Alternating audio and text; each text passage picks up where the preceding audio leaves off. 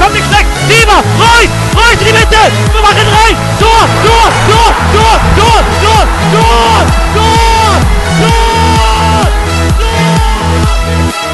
Messi, immens Messi, encara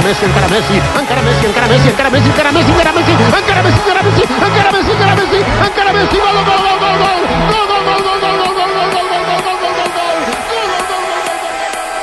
سلام به برنامه این هفته فوتبالکست، خوش اومدید. من رضا هستم. این هفته با شایان در خدمتتون هستیم، دوتایی. برنامه ما رو میتونید از صفحه فیسبوک ما هر هفته گوش بدید، facebook.com/فوتبالکست، و در مدیا فایر و ساوند کلاود هم برنامه ما آپلود میشه، از اونجا میتونید گوش بدید. این هفته برنامه بیشتر حال و هوای انگلیسی داره، بریم ببینیم چه خبر زودتر.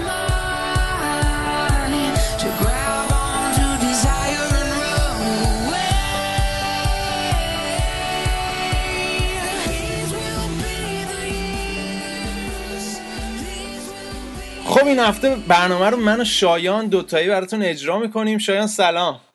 سلام خدمت همه دوستان. از اینکه اومدی در لیگ انگلیس چه احساسی داری؟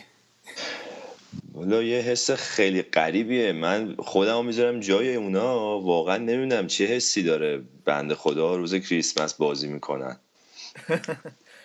نه تنها حالا روز کریسمس بازی میکنن، یعنی روز بعدش. بعد من میگم به نظرت واقعا این پوله تا چه حد ارزش داره؟ مثلا 4 تا بازی اضافه تر اینا بفروشن رو تلویزیون. 4 تا بازی که خب ببین شایان جان، الان تیم اول لیگ فکر کنم این فصل نزدیک 70-80 میلیون پوند بگیره، فکر کنم میارزه دیگه.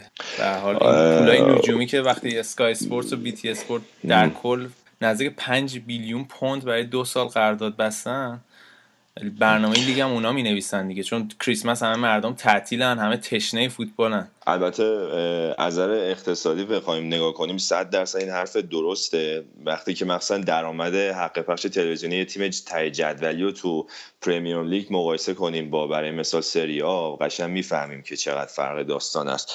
ولی حالا قبل از که اصلا بریم سراغ بازی انگلیس، رضا من اینو میخواستم بگم که این فشردگی بازی‌ها خب مستقیم اثر میذاره رو نتایج تیم ملی برای مثالیه. و یه چیز خیلی جالبی که همین جام جهانی گذشته بود اینه که لیگ‌های 20 تیمی که انگلیس بود، اسپانیا بود، ایتالیا بود، همشون تو دور مقدماتی حذف شدن و فکر کنم که این بی تاثیر نباشه تو خستگی بازیکن‌ها.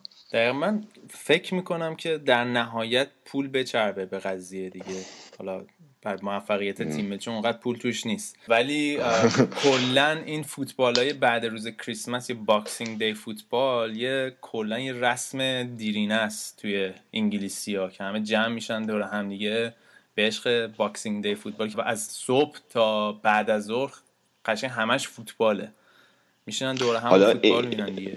این لفظ باکسینگ دی چیه قضیهش؟ لفظ باکسینگ دی به خاطر اینه که قدیما وقتی روز بعد کریسمس مردم غذای اضافه می آوردن یا کادوی زیادی داشتن، اینا رو میذاشتن توی جعبه یا باکس، میذاشتن دم خونه فقیر فقرا، برای همین معروف شده باکسینگ دی. هیچ ربطی بوکس و اینام نداره. خب حالا بذار از همون صدر جدول شروع کنیم. تیم مورد علاقه چلسی که فشار خونه هواداراش مثل که یه خورده رفته بود بالا امروز. آره خیلی امروز رقابت‌ها سنگین و فشرده و نزدیک بود. میگم بریم با بازی روز جمعهشون شروع کنیم جلوی وست هم، که اگه آدریان دروازه‌بان وست هم نبود فکر کنم چلسی 5-6 تا زده بود. یکی از بهترین بازی‌های چلسی بود توی سال‌های اخیر، من بخوام بدون اغراق بگم، جوری که توپو به گردش در می‌آوردن و نحوه برخوردشون بازی به بازی کاملا نشان از یک تیم قهرمان داشت. و بعد بازی هم سام الردایس گفتش که قدرت تهاجمیشون نیست که بهشون برتری بخشه، اینی که اصلا نمیذارن تو بازی خودتو بکنی، انقدر رود فشار میذارن و بازی تو تخریب میکنن که اصلا تو نمیتونی، فرصت پیدا نمیکنی که بازی خودتو بکنی. این ماتیچ مثل که ترکونده وسط زمین برای چلسی. ببین به نظر من ماتیچ مهمترین بازیکن چلسی این فصل، از این لحاظ که این بازیکن غیر قابل جایگزینه برای خوزه مورینیو.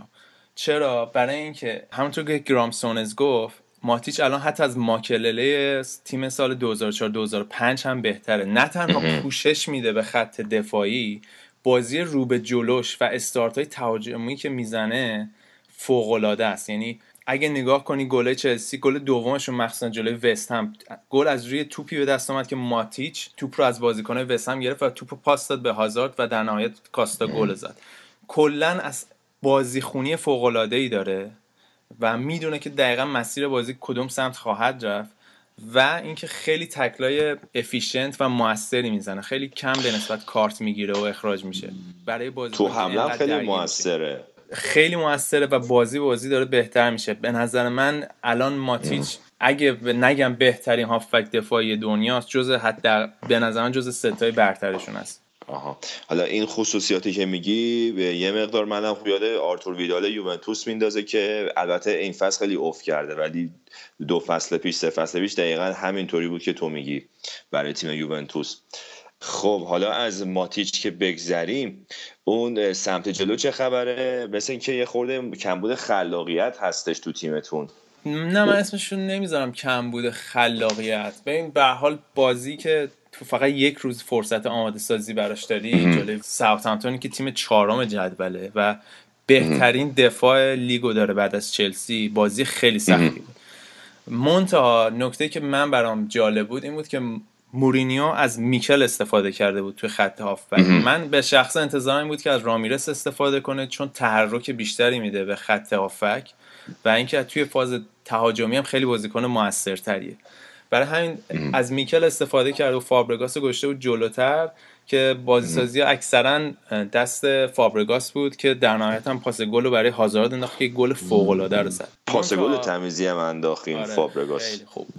ولی دیگو کاستا فکر کنم یکی از بدترین بازی‌های فصلش رو انجام داد و نشون داد هنوز فیتنسش در اون حدی نیست که بتونه با فاصله یه روز 2 تا بازی پشت سر هم انجام بده. من انتظار داشتم که حداقل یا لوکرمی از اول بذاری یا دروگبا رو، که دیدیم وقتی دروگبا اومد از همون اول خیلی خطرساز شده بود برای ساوثهامپتونیا. خب اون جاگیریای دروگبا بالاخره خیلی موثره براشون تو حمله. یه پنالتی هم که انگار براتون نگرفتن و سر صدای خوزه در اومده بود. قشنگم پنالتی واضحی بود روی فابرگاس و اگه میگرفتن نتیجه بازی شاید 2-1 میشد و چلسی بازی میبرد. مسئله اینه که 2 تا بازی قبلی بازیکن چلسی کیهیل و ایوانوویچ توی 2 تا بازی قبلی تمارض داشتن، دایو کردن و این باعث شده که این ذهنیت برای داوره به وجود بیاد که اکثر بازیکن چلسی دایو میکنن و مورینیو هم حسابی توپید به داورا، یعنی بهش گفت تو امشب خوب نمیخوابی و اونم بعد شرمنده باشی و شرمسار باشی و گفت این ننگ بزرگی بود به اندازه بیبن یه پای قضیه مورینیو باشه. بالاخره این مسائل هم خب عادیه دیگه.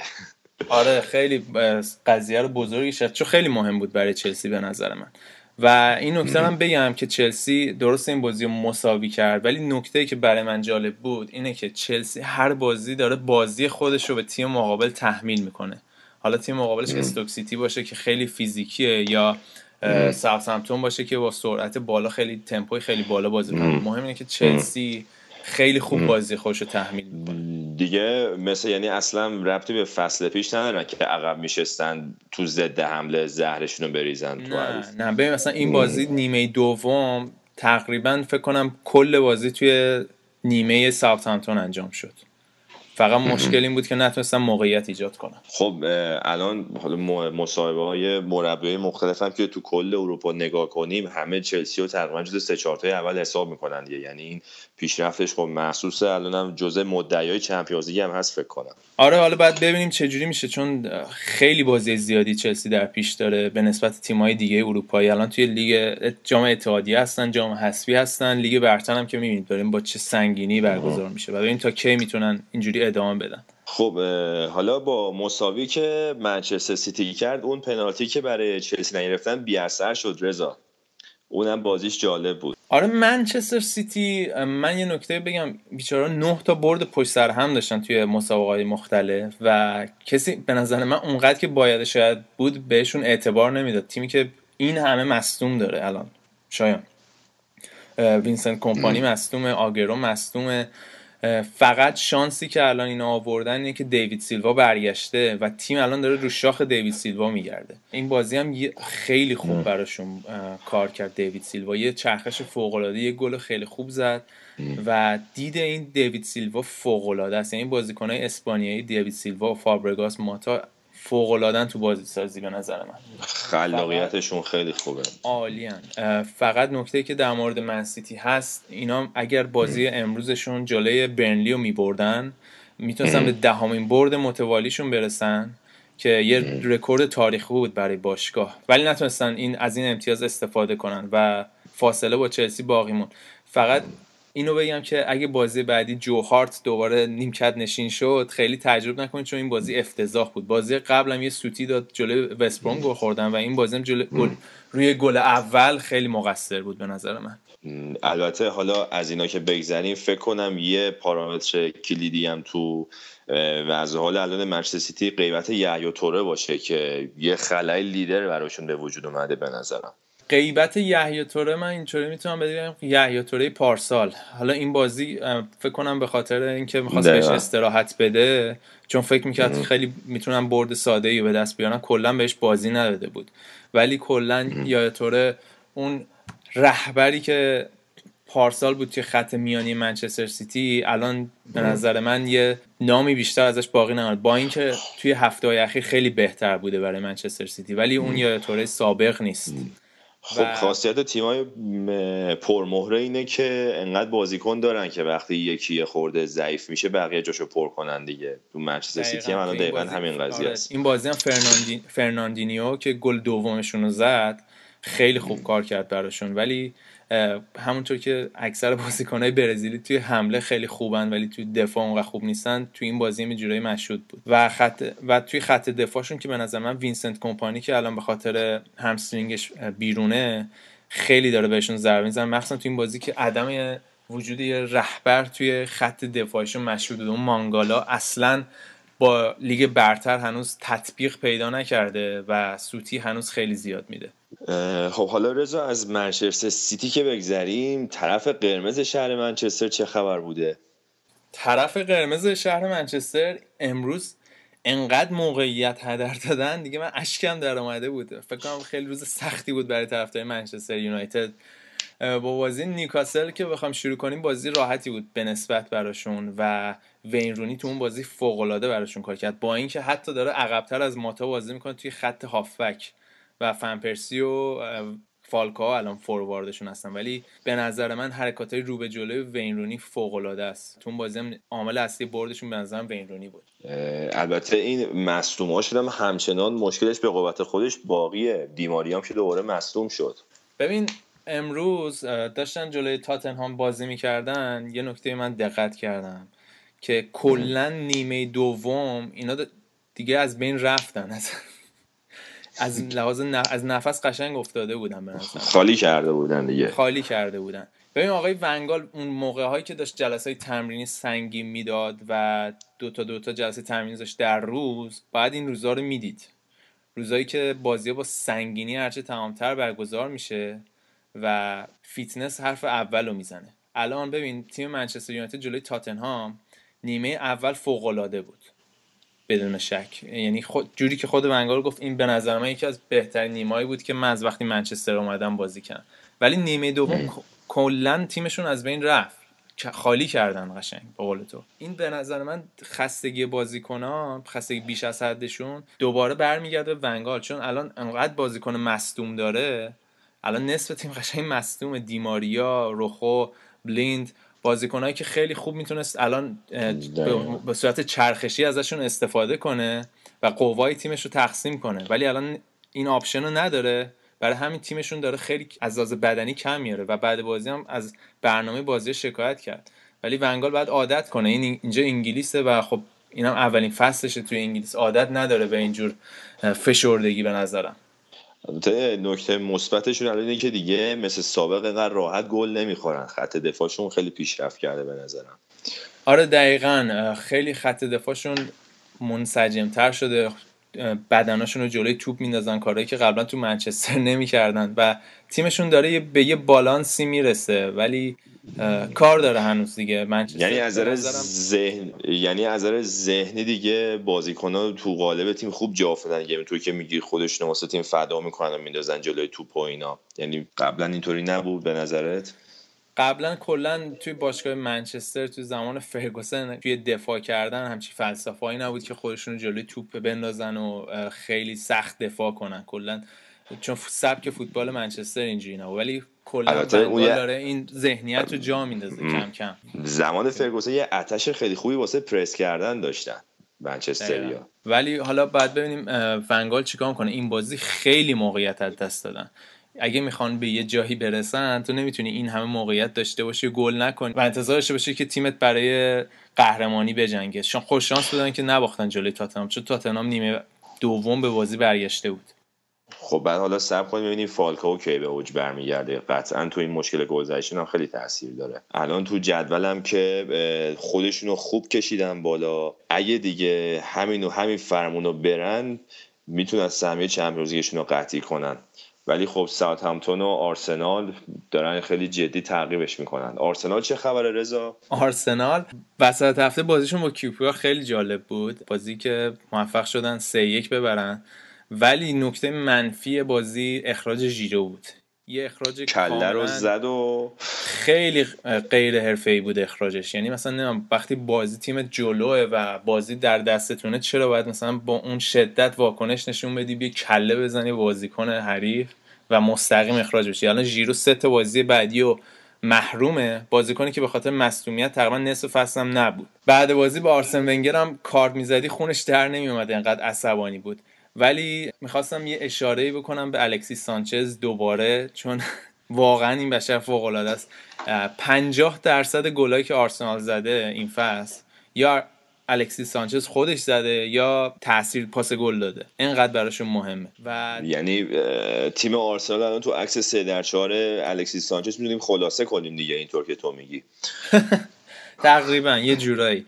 به مشکل آرسنال به نظر من این فصل اینه که و فصلهای پیشم همین بود، اینه که خیلی بازیکن تکنیکی زیاد از حد دارن.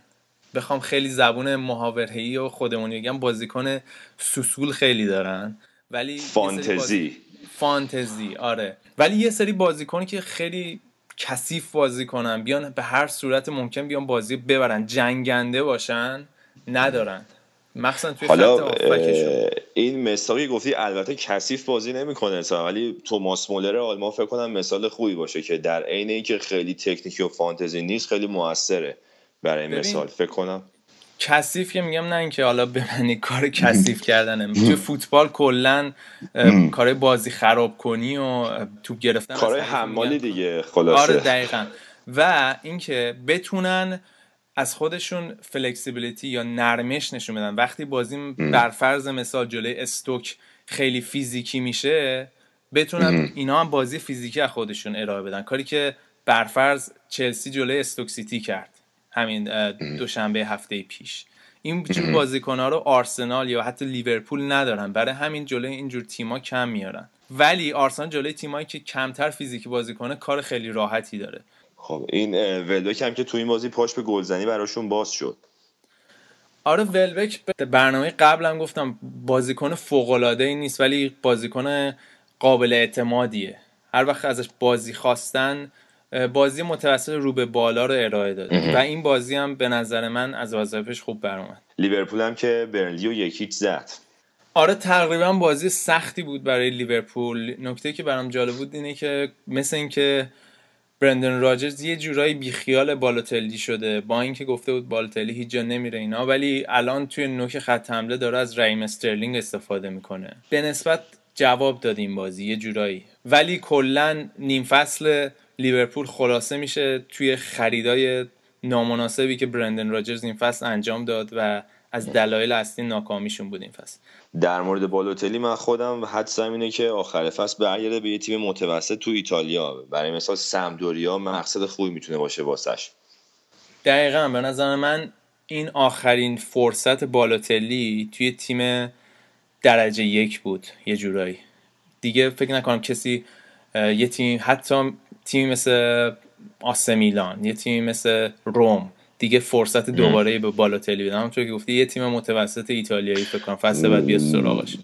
تو ایتالیا کلا خیلی سرنوشتش به نظرم شبیه کاسانو شد دیگه، چون اونم خیلی استعداد داشت ولی خراب کرد خودشو. حالا به لیورپول از بالوتلیش که بگذریم، دیگه چه جوری ان تو خط حمله بازیکن دیگه‌ای هست که بتونن جزو رایم استرلینگ جورش حساب کنن؟ تقریبا نه. اگه بخوام خیلی روک و رو راست بهت بگم، اگه رایم استرلینگ رو بگیرن یه جورایی بازی لیورپول بسته شده. الان مسئله اینه که امید و فشار بازی کلا روی بچه 19 ساله است برای لیورپول.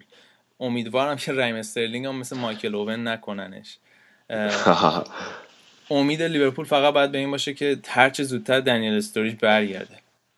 یه پیشنهادم داده بودم به این اونازی، بازیکن نیجریه لاتسیو که جلوی تیم ملی خودمونم جام جهانی بازی کرد، ولی فعلا لاتسیو رد کرده پیشنهادشونو. مشخصه که دیگه به تکاپو افتادن که یه جایگزین واسه بالوتلی پیدا کنن. آره، یه نکته دیگه هم که این بازی با برنلی داشت دوباره به زمین اومدن مینیوله بود، دروازه‌بان سابق اول لیورپول که برندن راجرز نیمکت نشینش کرده. توی بازی با کیو پی آر به خاطر مسئولیت اون یکی دروازه‌بانشون اومد توی زمین، سوتیای بدی داد شایان. یعنی یه صحنه که نزدیک بود گل بخورن، مهاجم حریف اومد جلو و این اومد شوت کنه، خورد به مهاجم حریف، نزدیک بود توپ بره توی گل. و یه صحنه اومد توپو شوت کنه که توپ از خط اوت رد شد و توپ کورنر شد. به نظر می اومد که کاملا اعتماد به نفسش رو از دست داده مینیوله و فصل بعد به نظرم لیورپول یه دروازه‌بان میگیره و پیتر چک از گزینه‌های احتمالیشون خواهد بود. من پارسال همین موقع رو یادم میاد که اعتراض می‌کنم مینیوله که حقش تو تیم ملی بلژیک داره خورده میشه، ذخیره کورتواس. اون موقع البته خب خیلی هم خوب بودش پارسال، ولی تو ادامه فکر می‌کنم که تفاوتشون قشنگ مشخص شد. حالا رضا تو بقیه بازی‌ها چه خبر بود تو جزیره؟ توی بقیه بازی‌ها نیوکاسل 3-2 اورتون رو برد، خیلی بازی جذابی بود، ولی نیوکاسل شانس آورد 3-3 اخراج نشد و 3-3 توی ششمین استارتش توی لیگ برتر 9 تا گل زده تا حالا، که یه آمار فوق‌العاده است که 2 تاش هم جلوی چلسی بود. طرفدار چلسی یادشون نمیره. استوک سیتی و وست بروم 2-0 کردن، استوک سیتی 2-0 برد. توی بازی جالب دیگه هال سیتی و لستر سیتی با هم بازی کردن که هال سیتی 20 تا موقعیت گل داشت و موفق نشد گل بزنه و لستر سیتی فکر کنم 1-2 تا موقعیت گل زد و یکیش بازی رو برد. خیلی بازی جالبی بود. آستون ویلا و ساندرلند هم توی بازی به نسبت کسل کننده 0-0 شد و کیو پی آر و کریستاپالاسی که نیروارناک و وسط هفته پیش اخراج کردن. کلا اینا رسمشونه، هر توی زمان کریسمس که میشه مربیشون رو اخراج میکنن، یه مربی جدید میاد که از سقوط اخراج نجاتشون بده. تو این بازی هم باید براشون یه پنالتی جلوی کیو پی آر میگرفتن که بد شانس بودن، میتونستن بازی ببرن. لیورپول و سوانزی هم که فردا یعنی دوشنبه با هم بازی دارن. خیلی خوب، این بودش بازی‌های تعطیلات کریسمس لیگ جزیره. حالا شاید قبل از اینکه برنامه رو ببندیم بریم سراغ ایتالیا که این هفته سوپرکاپشون هم انجام شد. یوونتوسیا بدشانس بودن. یوونتوسیا که والا بیشتر از همه بوفون بدشانس بود، به نظرم داشت هرس می‌خورد فکر کنم 120 دقیقه تو زمین و بعدش هم تو پنالتی‌ها واقعا درخششش فوق‌العاده بود و یه بار دیگه تو 37 سالگی آره آمادگیشو به رخ همه کشید تقریبا. هم وسط بازی 2-3 تا مهار خیلی خوب داشت، تک به تک از ایگوان گرفت، هم 3 تا پنالتیو مهار کرد، ولی بازم بازیکن‌های یووه قدرشو ندونستن و چه تو کل جریان بازی که کلا خیلی خوب نبودن، پر اشتباه بازی کردن. تو پنالتی هم که دیگه سنگ تمام گذاشتن و 3 بار بوفون جلو انداختشون، یعنی یه بار عقب موندگی جبران کرد، 2 بارم جلو انداخت، اینا خراب کردن و آخرام که واگذار کردن پنالتی ها رو. بنیتز داره شاخ میشه. بنیتز انصافا تیمش خیلی خوب بازی کرد، یه بار دیگه قابلیت خودش رو تو بازی‌های حسمی نشون داد. انصافا اون حسبش از مرحله مقدماتی چمپیونز لیگو بذاریم کنار، واقعا تو بازی حذفی قوی کار میکنه. برعکس یوونتوس هن دیگه، یوونتوس کلن بازی حسفی و ترکمون کار میکنن دیگه. دقیقاً یه انتقادی که خب تو این مدت به یوونتوس دوره آنتونیو کونته میشد این بود که اینا تو اروپا ضعیف کار میکنن، ولی این مسئله را بخواید تعمیمش بدین قضیه که تو بازی حسفی کلن ضعیفن و با ذهنیت خوبی اینطور به نظر میسه که وارد زمین نمیشن، چه حالا تو اروپا باشه چه تو کوپا ایتالیا باشه که از دهه 90 کلا نتونستن ببرنش. تو این 3 سال با اینکه تو ایتالیا یکی تازه میکردن ولی تو کوپا ایتالیا ناموفق بودن و الان البته دو تا سوپرکاپ قبلی رو برده بودن سالهای پیش، ولی امسال یه بار دیگه نشون دادن که همچنان تو بازی‌های تک حذفی اونطور که باید خودشون رو نشون نمیدن دیگه. حالا این یه نمره منفی هم بود تقریبا برای الگری، چون که ابزارشو داشت ولی تیمش اونطور که باید نتونست توقع تماشاگرها رو برآورده کنه. بعد ببینیم که تو ادامه تو چمپیونز لیگ جلوی دورتموند چی کار میکنه. لیگ آلمان که تعطیله، بابک هم تعطیل کرده، این هفته نیستش، نتونستیم گیرش بیاریم. شب بخیر رو گفت و رفت دیگه اون. آره گودرز هم الان توی مسافرته، چون الان دانشگاه ها اینجا تعطیله، ما تعطیلاتمون هست، برای همین بچه‌ها رفتن مسافرت و اینور اونورن نیستن. از برنامه‌های آینده دوباره همه دوباره هم جمع میشیم، حالا این چند تا برنامه رو به این صورت تحمل کنین، دوباره همه برمیگردن. برنامه این هفتهام فکر کنم تموم شد دیگه، نکته خاصی که نمونده دیگه. نه دیگه، جز این که حالا تو پرانتز هم میتونیم بگیم چون صحبت راجع به تعداد تیم‌های لیگا کردیم، تو ایتالیا هم میخوان یه انتخابات بذارن که لیگو بکنن 18 تیمی مثل آلمان که فکر کنم خیلی به نفعشون بشه. خب پس اینم از برنامه این هفته فوتبال کست بود. مرسی که با ما همراه بودید. صفحه فیسبوکی ما یادتون نره facebook.com/fotballcast. توی ساوند کلاود هم ما رو میتونید پیدا کنید. اگه آیفون دارید، اپل باز هستید، میتونید سابسکرایب کنید به فوتبال کست و هر دوشنبه شب برنامه های ما رو از اونجا گوش کنید. فکر کنم فیلتر هم نیستش اپلیکیشن پادکست روی آیفون. این هم بود برنامه این هفته. تا برنامه بعد فعلا خداحافظ همگی.